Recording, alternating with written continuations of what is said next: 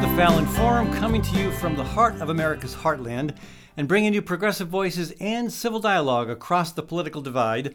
This is Ed Fallon, your host, and we're broadcasting from snowy Des Moines, Iowa, also known as the cultural and culinary crossroads of America. Hey, before I give you the rundown on today's lineup, let's take a minute to thank a couple of our local business partners. Thanks to Gateway Marketing Cafe, a locally owned full service grocery store in the heart of Des Moines. Gateway's Cafe is open seven days a week for lunch and supper and for breakfast on the weekends. Dine and takeout service available. That's Gateway Marketing Cafe. Thanks also to Story County Veterinary Clinic, where Dr. Kim Holding has been creating, uh, sorry, caring for all creatures, great and small, for over 30 years. Learn more at Story County Veterinary Clinic's Facebook page or just give Dr. Holding a call at 515 232 8766. All right, later in the program, um, I'm going to be responding to some of those who've been critical of the 52 Conversations with Iowa Trump Voter Initiative. We'll also be hearing from Miriam, uh, Miriam Kashia with 100 Grannies for a Livable Future. We'll be talking about the hog confinement issue and some of the problems that are being addressed. We'll also talk about the Dakota Access Pipeline and how Attorney General Miller, well, came down on the wrong side of that one. And then finally, Kathy Byrnes with Birds and Bees Urban Farms is going to join us. We're going to talk about edible trees and shrubs. But first, I'd like to welcome to the program Nik Refsland. Hello, Nick. How you doing? I'm doing fantastic. Nick is a National Guard recruiter. He's uh, stationed at Drake University. I'm glad you could take the time to join us, Nick. Thank you very much. Hey, so first of all, what are your news sources?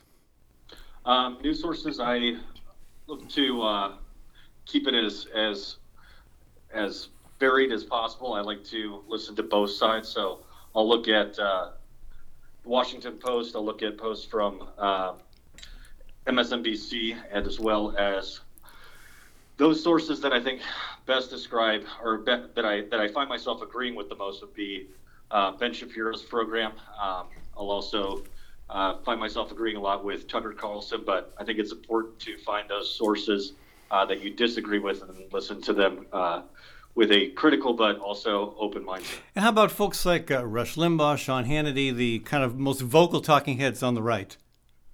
Um, I don't really. I, I think that there's. I, I, find them a little bit even too partisan, not really, uh, and, and, more just um, mouthpieces. Um, I have that same problem with uh, many of the, the mainstream media being a essentially a, a propaganda or um, biased kind of sources, and I, I, I try to make sure that those sources are ones that acknowledge their own bias and try to have their own ideas. Yeah. And certainly we do get situations where there's uh, one set of facts here, another set of facts there. Hey, so tell us about your voting history. Uh, voting history, I when I first started out and I was uh, um, young, I, I, my first election I voted for uh, Bill Clinton in his second term, um, and then from there on I was I, have consistently uh, voted uh, Republican, um, but have always, throughout my voting career, have always hoped for uh, Democratic candidates that would that would uh, give me pause in the in the voting booth rather than uh, rather than just be um, a straight ticket. But that didn't happen in 2016. You voted for Donald Trump. Uh, um, t- t- tell us why you voted for Trump in 16. I, I did not think that um, Trump was going to be the uh, type of conservative president that I was looking for. I, would actually uh, um, caucus for Ted Cruz. Um, I thought he was more of a constitutionalist and um, was actually s- pleasantly surprised with the policy measures that uh, Trump enacted during his four years. And compliments to that, you voted again for him in 2020. Uh, yeah, uh, it was. Uh, if you order something from the menu and you're not really sure what it's going to be, and you like it, uh, when you come back, you you reorder the same thing. I like any any food metaphor works for me. Thank you. Um, Absolutely. I, I, I, was. So what what did you what did you like about Trump's term as president?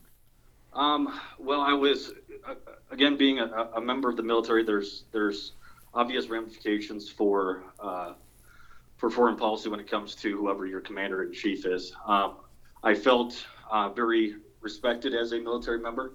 Um, to include a a interest in in not involving uh, the U.S. in in being tied up in any more uh, conflicts, trying to actually address uh, the threats that America does face um, around the world. Uh, just that there are, I, I, know very well that there are individuals who would, um, knowing nothing else about me except for knowing that I have an American flag um, on my shoulder in a uniform, would want to kill me. They'd want to kill you. Uh, they'd want to kill anyone that has uh, progressive and uh, values that we hold to be self-evident here in this country. Okay, um, and I do want to talk to you more about the national security angle of this, since that's your that's your profession. But let me ask you one more question relevant to the election. Were there any Democrats running for president in 2020 who you could have supported if they'd received the nomination?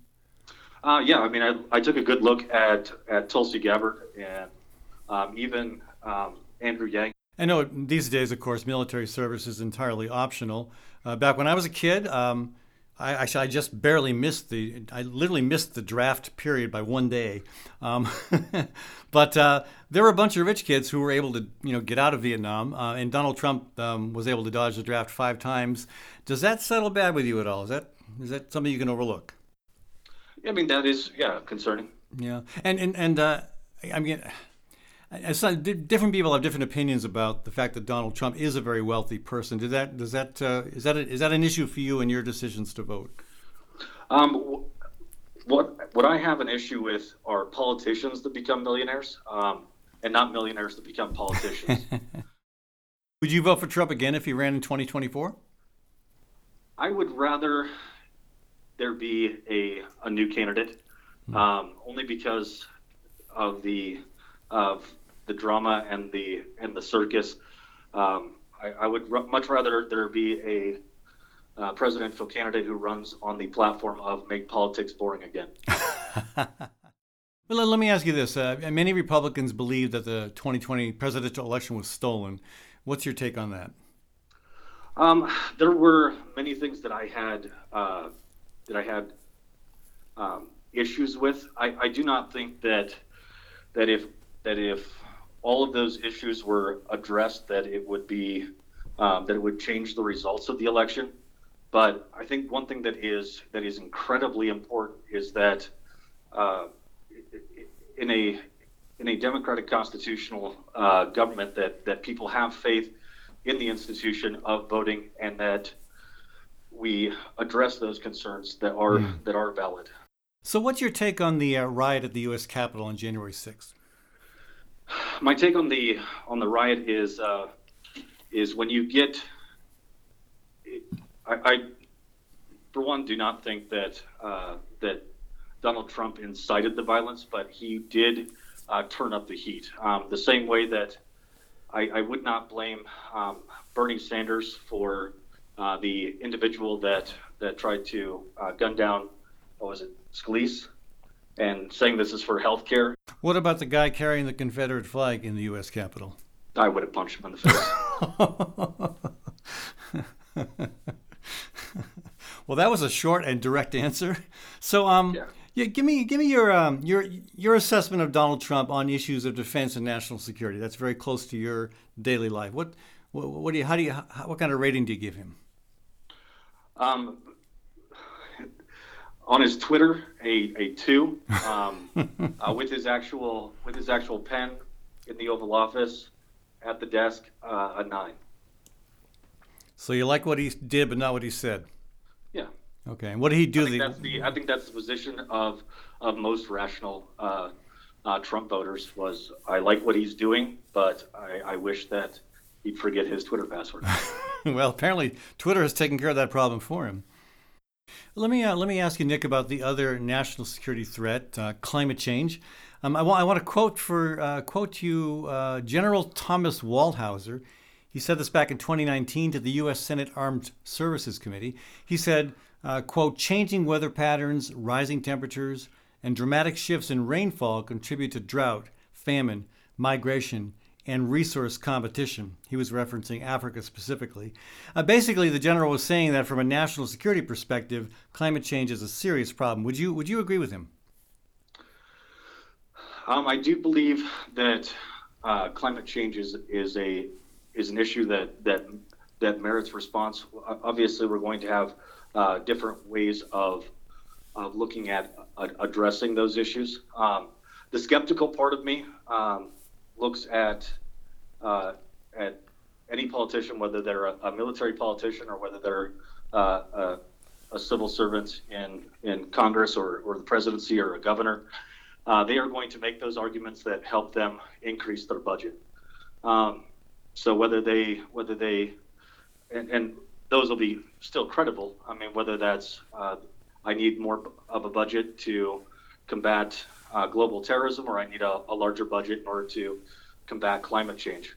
Most of those issues that um, I've looked at and examined for um, national security threats will be um, additional uh, additional resources for um, what like you know rising rising sea levels, and we have these assets that are that are uh, near the uh, near the coastline that, that may need to that may need to shift, hmm. or it will be additional protection for um, hurricanes, or it will be additional uh, measures to be taken for um, for minimizing the risk of flooding or, or, wildfires. So specifically, here's one example: President Biden just uh, passed via executive order. He canceled the uh, Keystone XL pipeline. Good move, bad move? Um, I, I believe a bad move. Why? Why do I believe that? Yeah. Um, I, I know that uh, many of our, our foreign adversaries um, are actually supplied by they're they're financially supplied by the revenues of of oil, um, and so the more reliance that we have on foreign oil, uh, the more that we have uh, that that we are um, are vulnerable from a national security standpoint.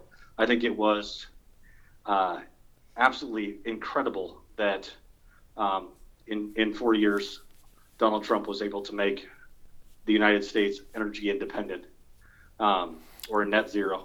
Well, uh, Obama took credit for making it energy independent. Um, it wasn't it wasn't a statement I supported. I mean, do you see that as a goal that we should pursue and have any chance of obtaining? I think that we do, and the way that it's going to be done is is through innovation and and through um, our next generation um, and them inheriting the uh, that problem. But but it's one that the the problem that we've created is a problem of prosperity. And I think that the solution to any problem of prosperity is going to be solved by more prosperity.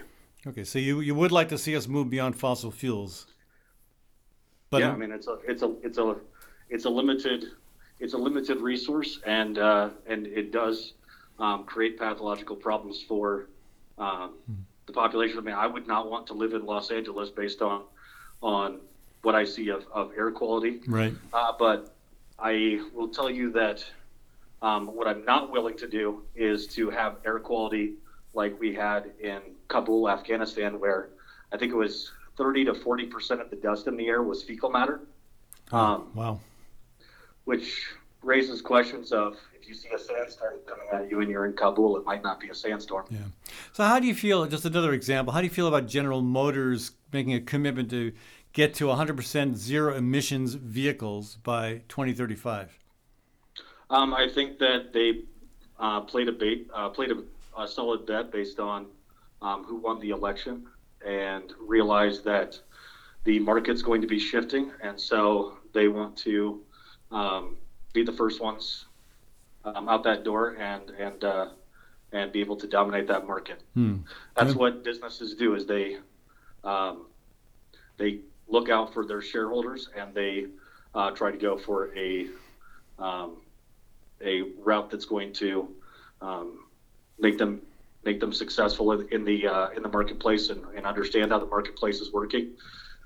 And it's our job to make sure that we have um, uh, individuals in our government that are, are looking out for prosperity, and then through that, manipulating those that are are uh, are interested in profit.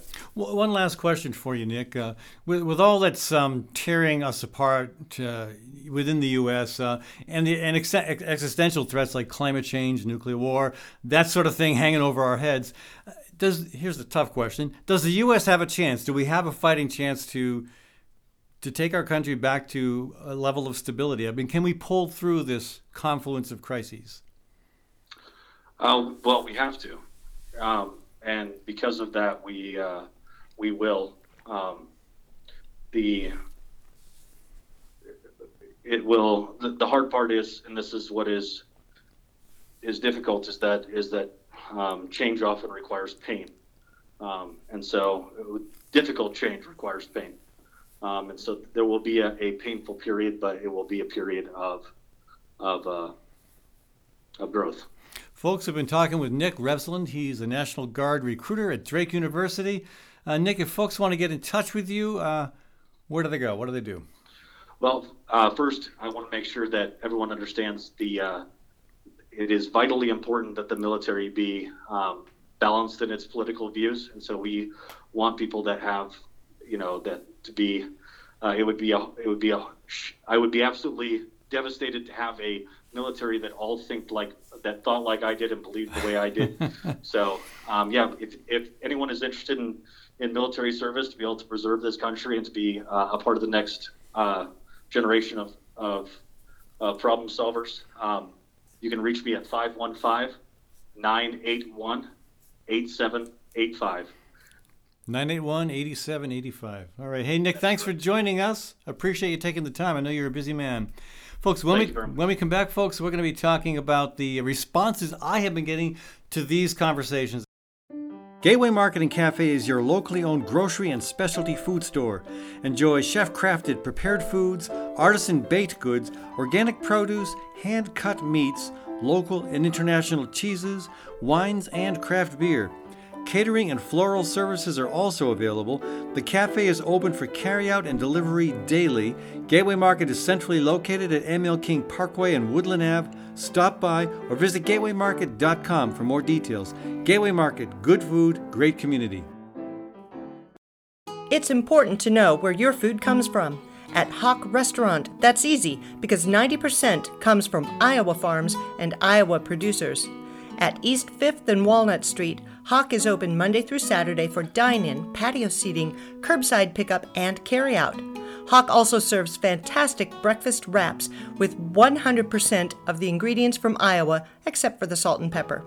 Learn more at hoqtable.com. That's H O Q table.com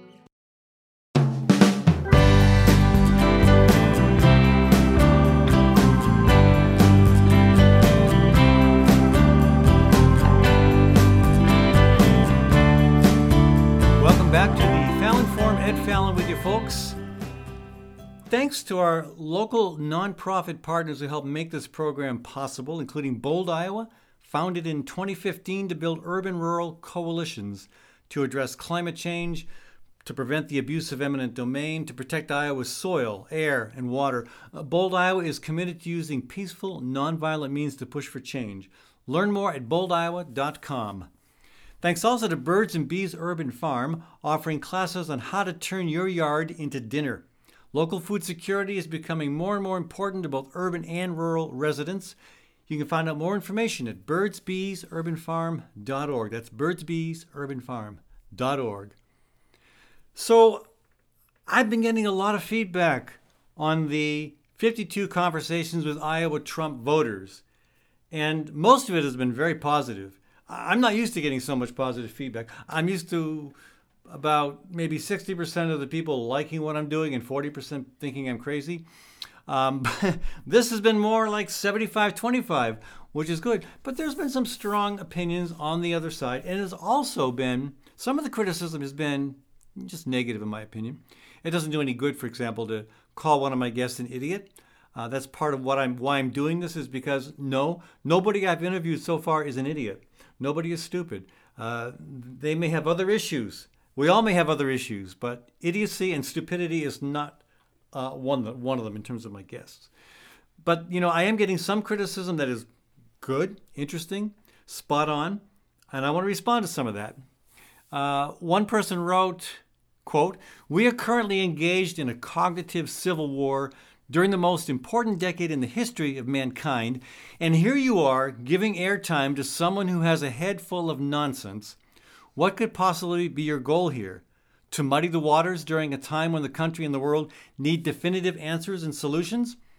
If that's your goal, I would kindly ask you to bow out, please, and let those of us who are solution oriented try and achieve the change that the world needs. End quote. Okay, so basically, I'm I'm asked I'm, I'm being asked to voluntarily cancel myself. Uh, uh, you know, no, that my, my goal is not to muddy the waters. In fact, my goal is to get people to understand uh, that, again, first of all, Trump voters are not all misogynist, racist, and stupid. And second of all, we, we, we need to know why they voted for Trump. Why, and different people have voted for Trump for very different reasons. And we also need to understand that common ground, especially when it comes to climate change. So I'm sorry if that's not coming through, but that's my goal. Uh, and I'm not going to cancel myself. Sorry. And I don't think you should cancel yourself either, whoever wrote that.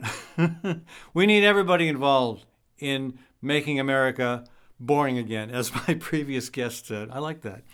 We should coin that hat. Make America boring again. All right, so um, here's another one. Uh, I'm concerned that you may politely amplify viewpoints that call for respectful pushback for listeners to gain understanding. To say it is too late to stop climate change, for example, misses the point. Clearly, we can't do enough to stop the problem, and billions will suffer as a result. But just as clearly, with Trump out, we can do more to mitigate the harm, and millions will suffer less.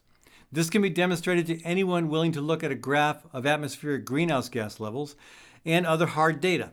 The other starting point is to acknowledge that government has a role to play rather than to buy into the shameful canard of Trump and others in the GOP the government is the enemy that's a little long and very articulate. And um, I, I, I think what I hear, and this is the criticism I get the most often how are you going to push back against some of the misinformation that's being shared? Well, again, I. Okay, so if somebody is, uh, you know, when, when, when a talk show host on TV or radio interviews somebody, I mean, public radio, whatever program you want to think about, the interviewer isn't always, I mean, there's some push in dialogue. There's some give and take, but the interviewer isn't always saying, "Aha, you're wrong. Aha, you're wrong." That that doesn't become an interview.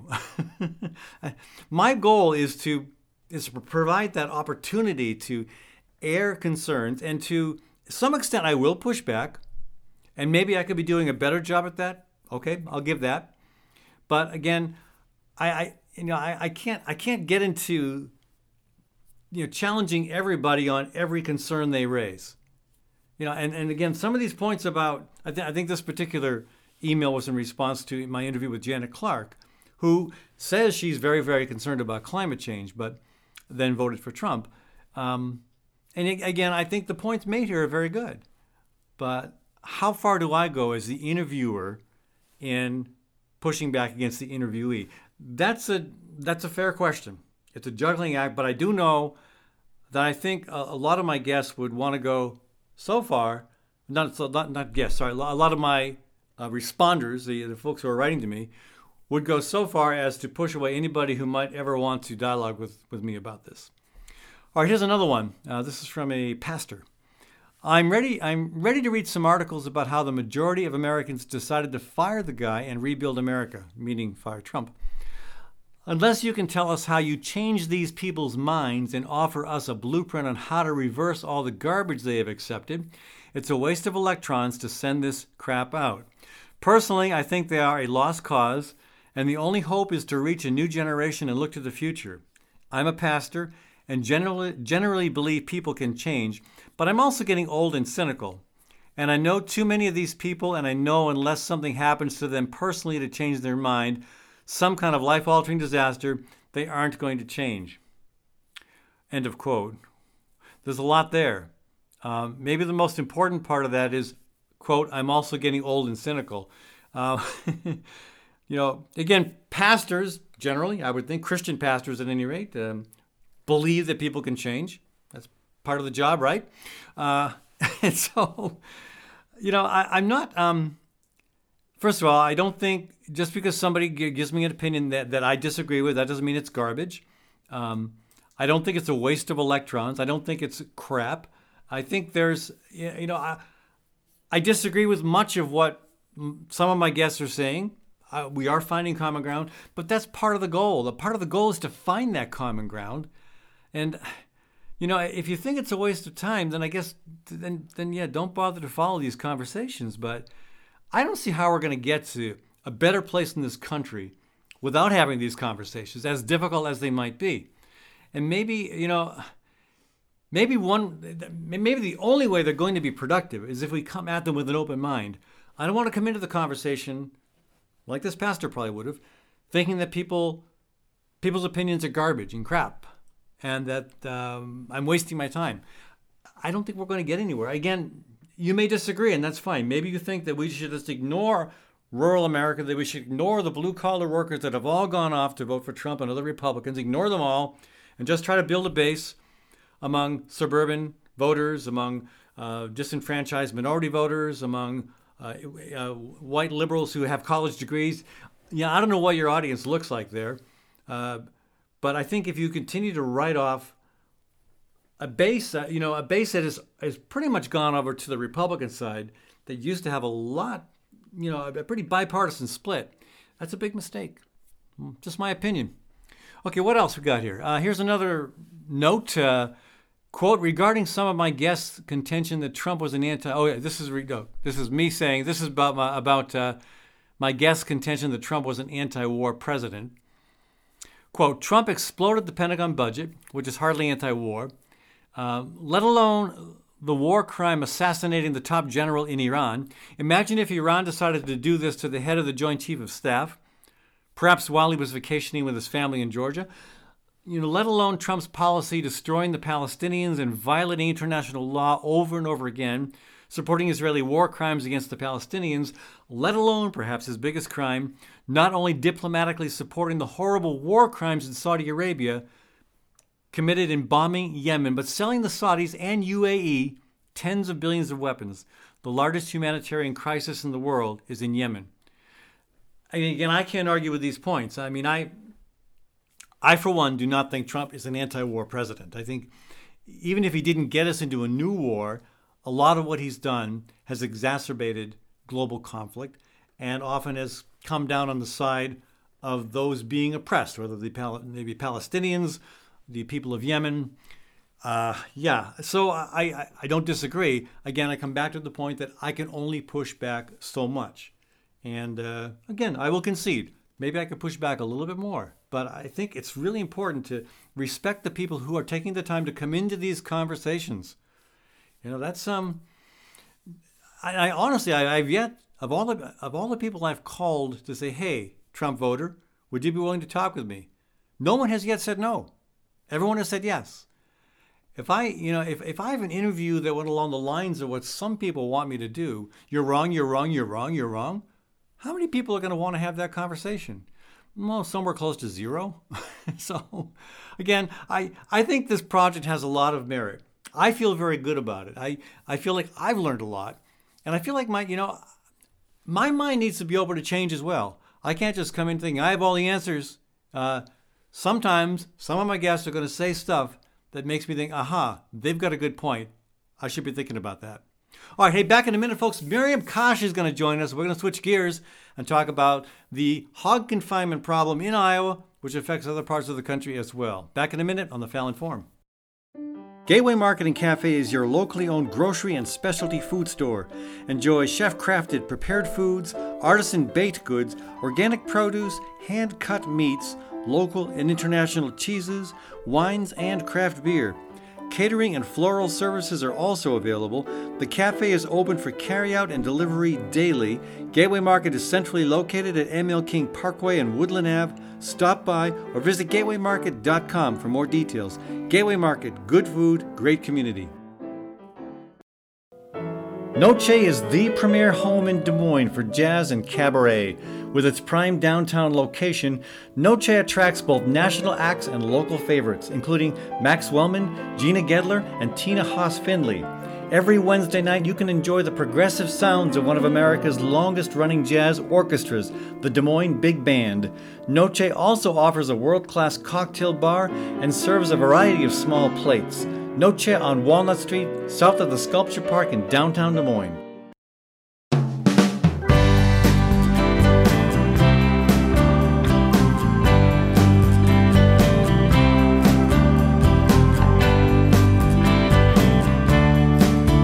Welcome back to the Fallon Forum, where we bring you progressive voices from America's heartland.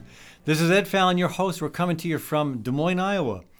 Thanks to our local business partners, including Noce Jazz and Cabaret in downtown Des Moines. Noce features both national acts and local performers, including Max Wellman, Gina Gedler, and Tina Haase Findlay. Uh, Noce also offers a cocktail bar and serves a variety of small plates. That's uh, Noce Jazz and Cabaret.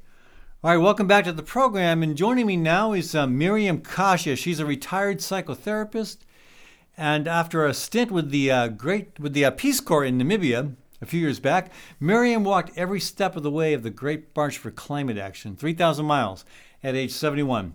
She continues her climate and environmental activism with 100 Grannies for a Livable Future, and she joins us now to talk about efforts to address the many problems associated with industrial hog operations.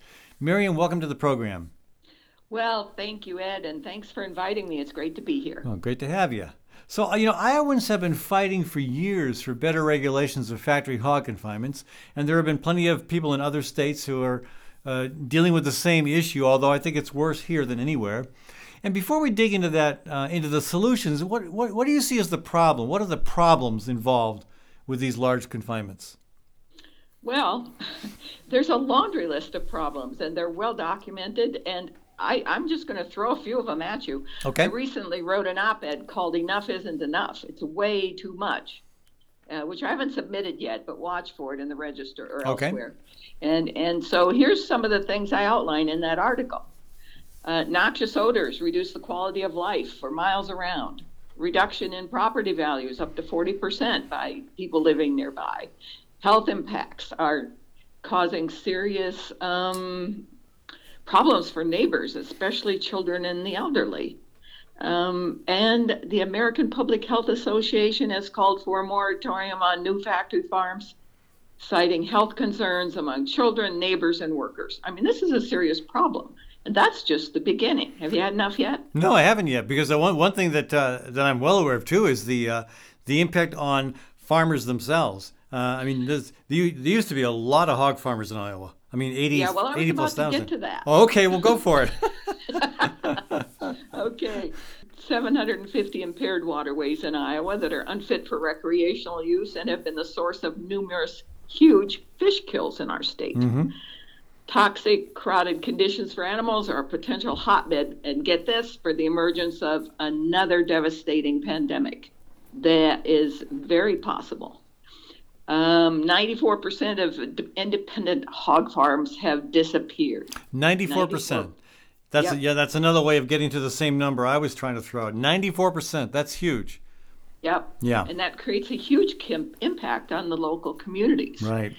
There are infestations of flies and rodents in nearby residences and communities. Hmm.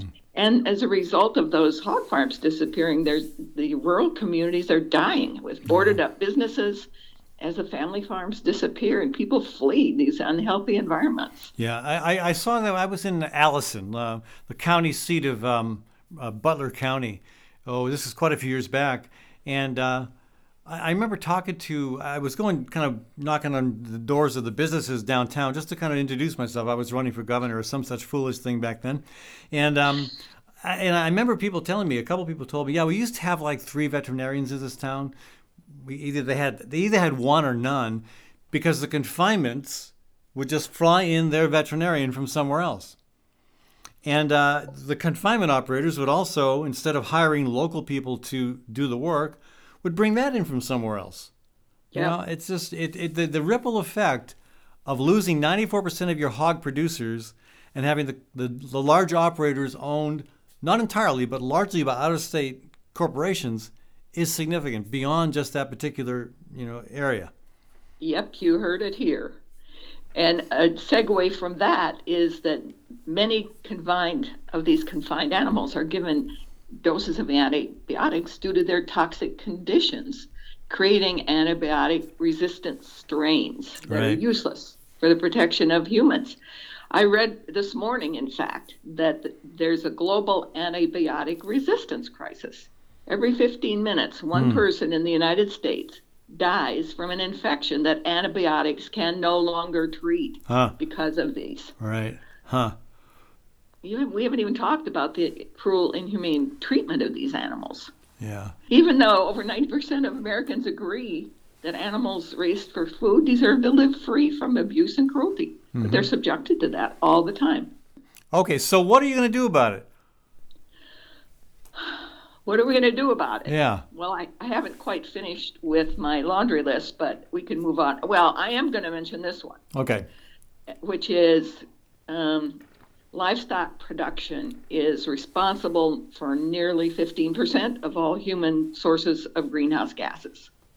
And they're the top producer of greenhouse gases in Iowa. And that's in that's industrial agriculture specifically. Uh, well, livestock production in General, general. okay. but- yeah, but um, the greenhouse gases in Iowa are mostly industrial because that's what we've got now. So you know, and I, I go way back on this. I was on the House Ag Committee back in 1995 when the original bill was passed that, that, that kind of created the unlevel playing field that allowed these big confinement operators to take over 94% of the production, and um, and then again there was enough pressure where the legislature felt they had to pretend to do something back in 2002, and pretending to do something basically created the matrix. Which has done nothing to manage the problem. It's just been another way to deny local control. So, you know, where are we? What, what, um, what, where are we, and what can we do about it at this point?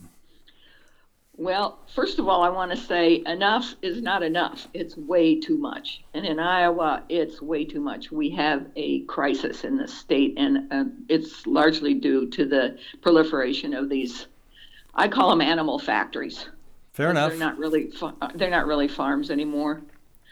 So, to your point, polls of Iowans, uh, one in four counties support the moratorium on any new or expansion of existing CAFOs, fa- factory farms in our state, and Iowans are opposed to them. Yet here they come, here they are, and and just exploding. And again, the county board of supervisors and the local people have no say over the matter.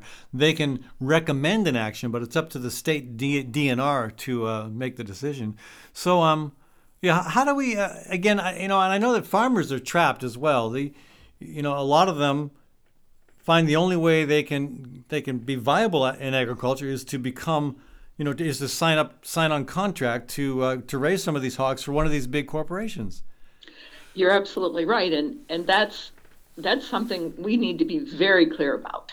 We get accused, we who are working for a moratorium on these, get accused of being anti-farmer. We are not anti-farmer, not any way, shape, or form. We are wanting farmers to have a healthy environment for themselves and for their crops and for their animals. There's just no comparing um, the difference in what it does for our state to have an industrialized complex of of factory farmed animals, or or the way they should be raised. Now, one thing you're doing is uh, you, you have a yard sign moratorium project, correct? Oh yeah, I was going to get to that. You know, I'm a member of 100 Grannies for the Livable Future. We've been fighting, um, fighting. I don't like to use that. word. We've been working hard in an effort for the last three years uh, to support a moratorium on new or expanded uh, factory farms in our state. Um, our current project is a partnership with Food and Water Watch. We have 500 yard signs that say, and I quote, no more factory farms, save family farms, protect our environment. Hmm. Okay. And we have volunteers lined up to deliver these free yard, yard signs uh, to target areas around the state during the current, current, current legislative session uh, to highlight support for the moratorium and to enlist more public awareness. Hmm. We're also writing op eds and uh, opinion pieces and letters to the editor all over the state. And doing radio interviews. And I was going to get to that.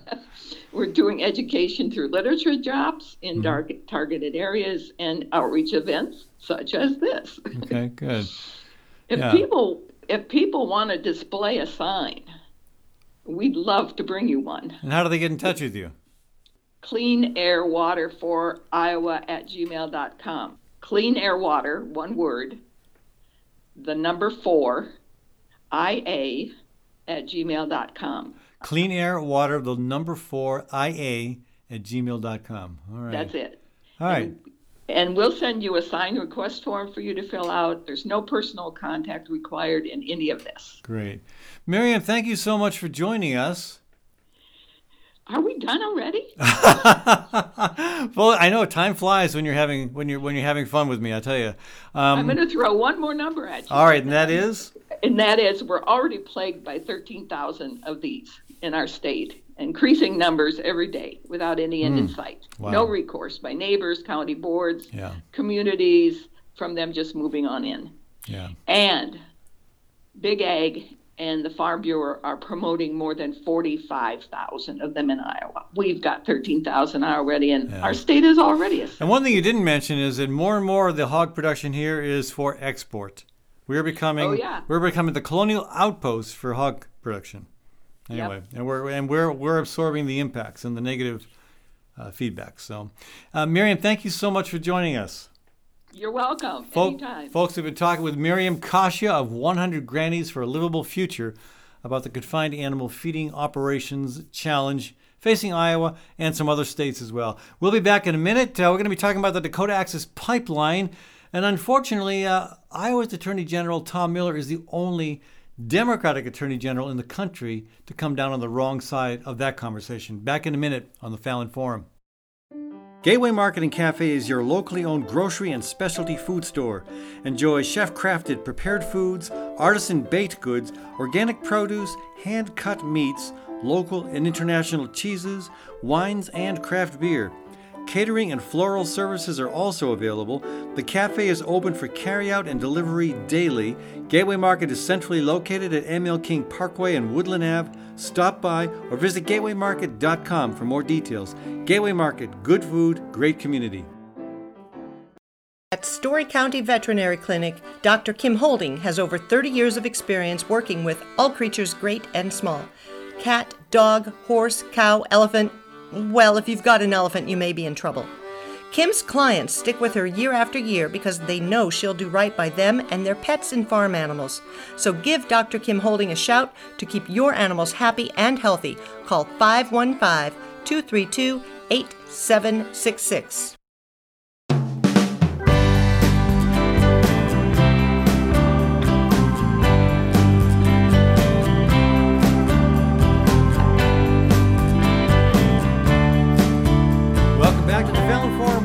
You progressive Voices from America's Heartland. This is Ed Fallon, your host, and we're coming to you from snowy Des Moines, Iowa, also known as the cultural and culinary crossroads of America. So there. Hey, uh, thanks to our business partners, uh, including Architecture by Synthesis, where Mark Clipsham has been offering planning, design, and design build services for high performance, low maintenance homes and buildings for a long time. Architecture by Synthesis specializes in environmentally friendly designs, including highly insulated structures made from grain bins. That's architecture by synthesis. Okay, so the Dakota Access Pipeline is still, for the uh, sixth year in a row now, still a, growing, a going concern. And um, recently, the Standing Rock Sioux tribe had a lawsuit heard by the appellate court in Washington, D.C. The appellate court was in response to a, a district court ruling that said the uh, pipeline had been put in without adequate per, uh, uh, adequate um, investigation into the environmental impacts on the Standing, right, Standing Rock Sioux tribe. Uh, and the court ruled, the district court ruled, that the pipeline uh, would, that the Army Corps of Engineers must do an environmental impact statement and ruled that while that was being done, the pipeline should be shut down. That was appealed, and the appeal was a mixed bag. The appeal agreed with the district court that the that the um, environmental impact statement must be done, but it ruled against shutting the pipeline down while that is happening, which is unfortunate. And so now people are calling on President Biden to step in and you know basically this pipeline is this oil is trespassing and you know when somebody's trespassing you stop them from trespassing especially when you've got an environmental impact statement coming because it's now kind of accepted by a lot of a lot of a lot of folks that the impacts weren't fully assessed. So there's an Iowa angle to this that I want to bring people's attention to, and I think whether you're in Iowa or elsewhere, you might find this interesting. 18 attorneys general, including 16 states that were represented uh, and Guam, and and uh, and I think Washington D.C. I believe. Every one of those was a Democratic Attorney General, and they all signed on to an amicus brief supporting the tribe, uh, opposing the pipeline to continue to be able to run oil, and opposing the pipeline's company's request not to have to do an environmental impact statement. 18 attorneys general, again, all Democrats, signed on to that position. There was another amicus brief on the other side of the issue, filed by, and I got I've got different numbers here, but I believe it was around 11 Republican attorneys general and one Democratic attorney general, and that was Tom Miller. And that is a big disappointment to us here in Iowa because Tom Miller's been around a long time. He's um, actually the longest serving attorney general in, get this, U.S. history. Yeah, Iowa has both the longest uh, serving attorney general in U.S. history, Democrat Tom Miller, and the longest serving governor in U.S. history, Terry Branstad, Republican. Uh, I don't know what that says about Iowa, but it's interesting. But the um, the uh, the Miller, and again, this amicus brief was filed last year. Yeah, and, and I, I, but it's one of those many really important documents that got no press coverage. I missed it as well. I just discovered it when I was looking at the ruling from the district court, and, or the appellate court rather, and and saw well, what's this, what's this? Uh, Tom Miller. Oh gosh, is he is he is he is he coming in on on the right side of this? When I first saw his name there, I assumed that he was going to be weighing in on behalf of the Standing Rock Sioux tribe, on behalf of uh, the Iowa farmers and landowners who lost land to the pipeline, on behalf of our waterways. I mean, there's no doubt that not just Iowa's water and not just the, the water affecting uh, the, uh, that, that services the Standing Rock Sioux tribe, but all the people served by the Missouri River watershed through which that pipeline now runs, everybody in that area has an interest in what happens if that pipeline leaks, if it breaks. And again, given the track record of energy transfer, of Enbridge, of a lot of these other pipeline companies, given their track record and the incredible frequency of leaks and breaks, some of them mild, some of them incredibly devastating, given that track record, it's not a question of if, it's a question of when and where. And as I like to point out, uh, this was part of my education about pipelines when I walked the pipeline route uh, years ago, 400 miles across Iowa. The um, the uh, the points at which the pipeline is most likely to break are the points at which it is weakest. Correct? Obvious? And where is it weakest? Well, think about your arm. And, and yeah, I'm moving my arm right now because you can all see me doing that, right? Um, but uh, my arm, uh, especially my left arm, is weakest at the elbow, where it bends. And you know where the pipeline bends the most? When it goes under a river. And so, yeah, the that's where it's more likely to break. You've got more, you've got more, um, you've, you've, got you've got a weaker element there. And now, with the pipeline company wanting to double the flow of oil from 570,000 barrels a day to over 1 million a day, we've got more oil going through, we've got increased temperature, we've got increased pressure, you've got increased risk. So, everybody should be concerned about the potential impact on our water supply. And I and again I was just shocked to see that Attorney General Tom Miller was on the other side. Again, the only Democratic Attorney General siding with 11 Republican Attorneys General. And the other concern here, of course, is climate change. Uh, you know, and right now the the the uh, analysis is that the pipeline, as it exists right now, uh, traveling 570,000 barrels of oil a day, is the equivalent of 30 coal-fired power plants in terms of carbon emissions. Because again, that oil that oil is not just flowing through there for, the fun of it. It's going to well, a lot of it's going to terminals in uh, Texas, and from there being exported. Uh, at any rate, at the end of the day, whether it's being burned here in the U.S. or in China, it's being burned, and when it's burned, carbon is being released into the atmosphere, and that is the equivalent, just from this one pipeline, that is the equivalent of 30 coal-fired power plants. And you double the flow of oil, and you're looking at the equivalent of 60 coal fired power plants. That is huge, and that is problematic. Uh, and and and Attorney General Miller just uh, somehow he missed that. Now I've had some people say, well, Ed, don't be too hard on him because he has to, he, he, he has to have our governor's permission to sign on to any interstate lawsuit. And yes, this is true. He does. Uh, and uh, that's a whole other conversation. But uh, basically, Miller um, got Reynolds to agree, got our governor to agree to not uh, sign some bad legislation affecting the Attorney General's office in exchange for requiring him to go to her for approval for any enrollment in any uh, any multi-state lawsuit. Okay, I get that. Bad call. Different conversation. But there is nothing in that agreement that says you have to sign on to legisl- to a, to a lawsuit just because the governor wants you to. You know, Governor Reynolds did not make Tom Miller sign on to that amicus brief. He chose to do it. He chose to be the only Democrat among a whole sea of Republicans to sign in a, sign on an amicus brief supporting the pipeline company. You know, standing up against the Standing Rock Sioux tribe, against Native Americans, against water, against climate change, against against climate action. I, I'm just I'm kind of appalled, can you tell, and and a little bit shocked. Actually, I'm a little I, I'm a little bit shocked and very appalled. I don't get why he would do that. I don't get it. Um, I, I, just, I, and I, I don't know if I'm. I will say this: the Attorney General's office has been very cooperative in terms of providing information. I really appreciate that. I wish all levels of government in Iowa would be as open and responsive as the office has been. I get that. I, again, very grateful to that, but that doesn't that doesn't do away with the fact that the wrong decision was made, and, and a very, very wrong decision. And I don't know right now, I think okay. So I think people should let the let the attorney general know that we're unhappy about that decision. Very unhappy about it. But your second letter, your second email, your second phone call after that should be to President Biden saying, "Dear President Biden, congratulations and." Keep your promise to shut down the Dakota Access Pipeline.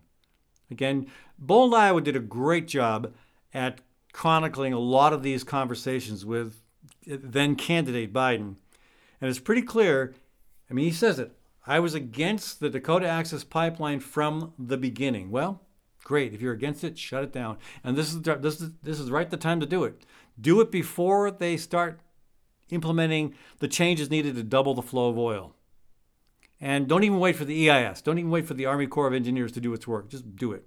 Save us all a lot of trouble, a lot of misery, protect our water, protect the Standing Rock Sioux tribe, and take a big hit out of the climate crisis. Again, 60 coal fired power plants are the equivalent of what's being released from this pipeline. Hey, I'll be back in a minute, folks. Kathy Byrnes is going to join us. We're going to be talking about edible trees and shrubs as we move into that time of the year when people are thinking about pruning in preparation for spring planting. Back in a minute on the Fallon Forum. Architecture by Synthesis provides planning, design, and design build services for high performance, no maintenance, affordable homes and buildings. They've been doing this work for over 30 years on a wide variety of project types, specializing in super insulated structures made from, wait for it, grain bins. Yep, with the right experience, tools, and creativity, so much is possible. View images of projects and learn more at architecturebysynthesis.com. That's architecture by synthesis. Across the Des Moines Metro, Ritual Cafe is known for its excellent fair trade coffee and fair trade tea. Ritual Cafe also serves breakfast and lunch and offers an entirely vegetarian menu.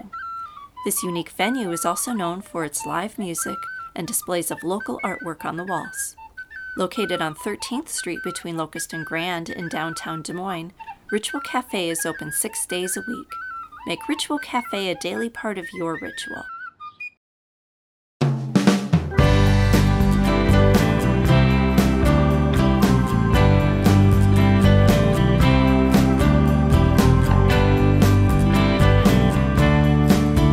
Welcome back to the Fallon Forum again. Ed Fallon with the Fallon Forum as we broadcast from the heart of America's heartland, Des Moines, Iowa.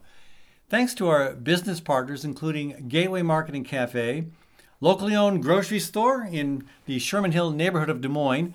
The uh, cafe is open seven days a week for lunch and supper, and breakfast is available on the weekends. They've got dine in opportunities and, of course, takeout. That's Gateway Marketing Cafe.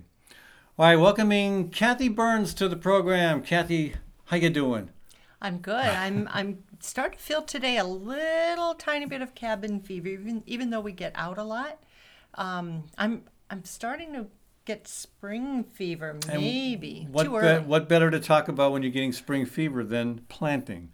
Well, we're always talking about planting or And- planning to plant. And in addition, I I think today the plan is to ta- talk about planting trees, specifically edible ones. Well, uh, trees and shrubs. If you are looking toward any uh, improved landscaping in your yards for the coming year or the next couple of years, if you're planning that far out, think more than just just a typical tree or shrub. For you know, go to your local shop and buy uh, whatever they're selling. Think about planting something that will give you food. It's always about food. Yeah, right.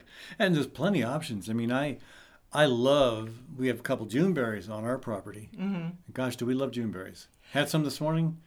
We have them every couple of days. We do. Um, either on pancakes or in crisps or on oatmeal. There's so many ways to eat a Juneberry. That's right. Well, I took a look at ISU's extension information about uh, what what you can plant successfully in Iowa, besides the things that we already know that you can plant. And speaking specifically of fruit trees and shrubs that bear fruit, um, this is a good time to think about it because a lot of people will either plant those in the spring or the fall, and if you're going to plant this year, you, you want to think about it quickly. If you're going to prepare for next year, then you have some time to prep. And if you have them already, this is the time to prune, of course. Mm-hmm. I, I really enjoy February pruning. is one of my favorite things. Right. I know. I And know. we're about there. All right. We are. Well, trees. If you are a person who has a smaller space for trees, of course, dwarf fruit trees are the choice. In fact, I would pick a dwarf fruit tree no matter what space I have because they're easier to pick and they're Yeah. easier to prune. And you can make a hedge of them as well if you want to like espalier them. Mm-hmm. We had a, we had neighbors up here who espaliered some apples uh, oh quite a few years back, and those turned out pretty good. You know, they they had fruit and they had a fence. Yep. This, and it's beautiful. Um, speaking of a lovely and unique landscape feature, if you're going to do that.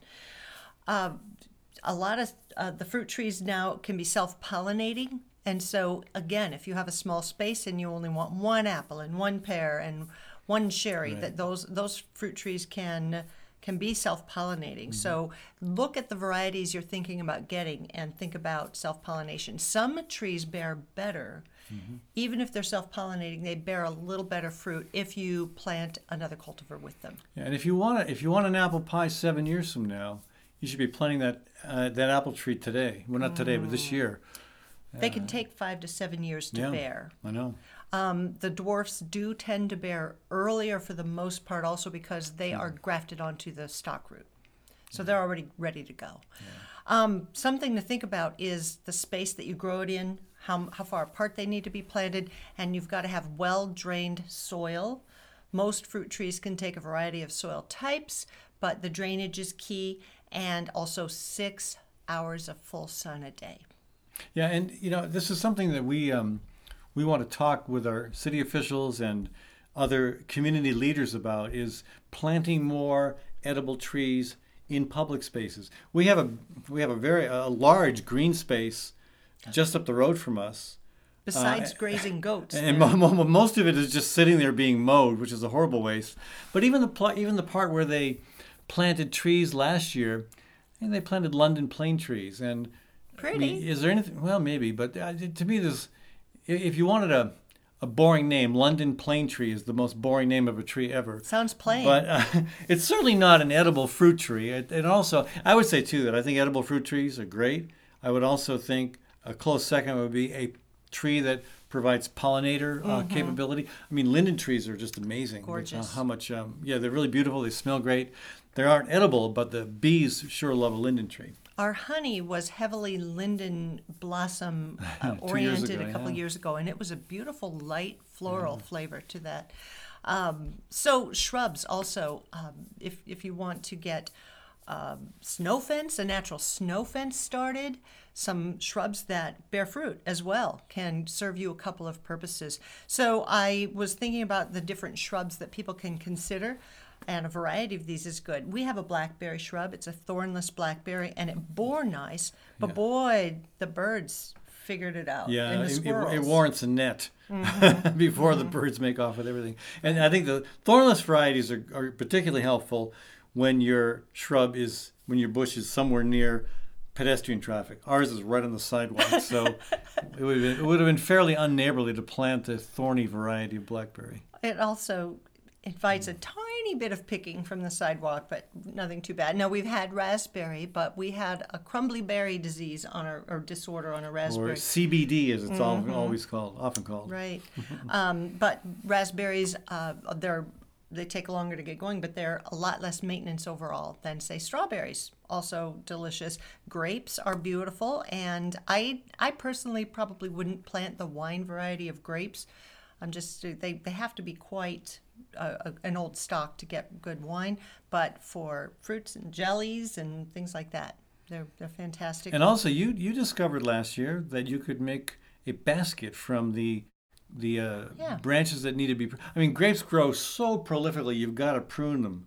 Even I mean, you, obviously you prune them in February, but even during the growing season, they need another whack.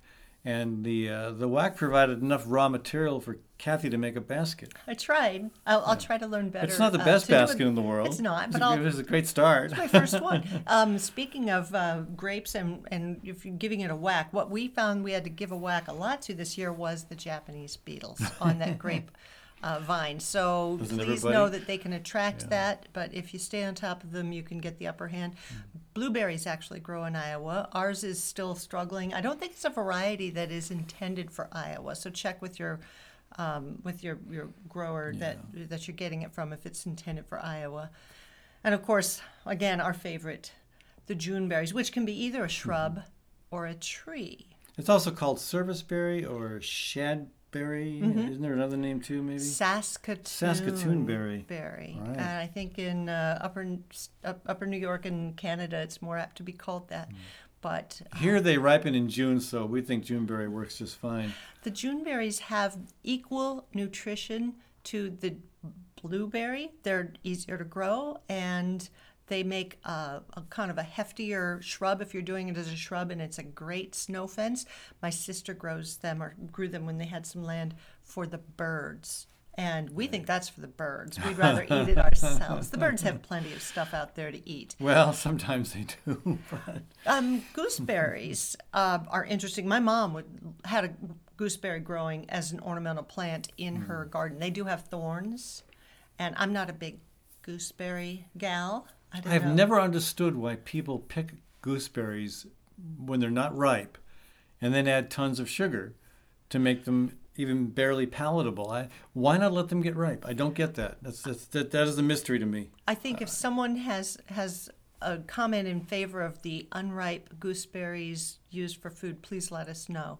Because I, I think I've tasted them ripe. They're a little sweeter and they Oh yeah, they're well. They're, they're, they've still got kind of a musky taste, but Mm-hmm. you know they're not. A, a woman down the road who grows them described them as an adult flavor. I thought that was Mm-hmm. Good. Was that the gooseberry or That was gooseberry. wasn't yeah. a different But um, but but unripe, they're just they're, they're just ridiculously tart, and the only way to get them to work is with way too much sugar. It is a lot of sugar. I don't get it. currants also Hmm. um, a very pretty berry to grow and i think that's an adult flavor too um, but but i you know we like we like to use currants We're in our irish soda bread instead of grapes but i did find out from the isu extension that um, they can host white white blister or white pine blister rust excuse me so there's a Oh. white pine tree very close to where our growing space is, and we would not then want a currant shrub uh, to kind of give that white pine any trouble. Good to know. Yeah. Hey, uh, thanks for joining us today, folks. Hope you've uh, found some value in our conversation. Again, we're we're doing a pioneering effort here. This has been going on for 11 years now. It's still a pioneering effort because our public airways have kind of been sold off to the highest corporate bidder, and you don't get balance there anymore at all. So we've got to work hard to kind of create that balance, and thank you for being a part of that. Uh, thanks to our guests today, Nik Refsland, Miriam Kashia, and Kathy Byrnes, and thanks also to our production team of Sherry Herdina and Kathy Byrnes.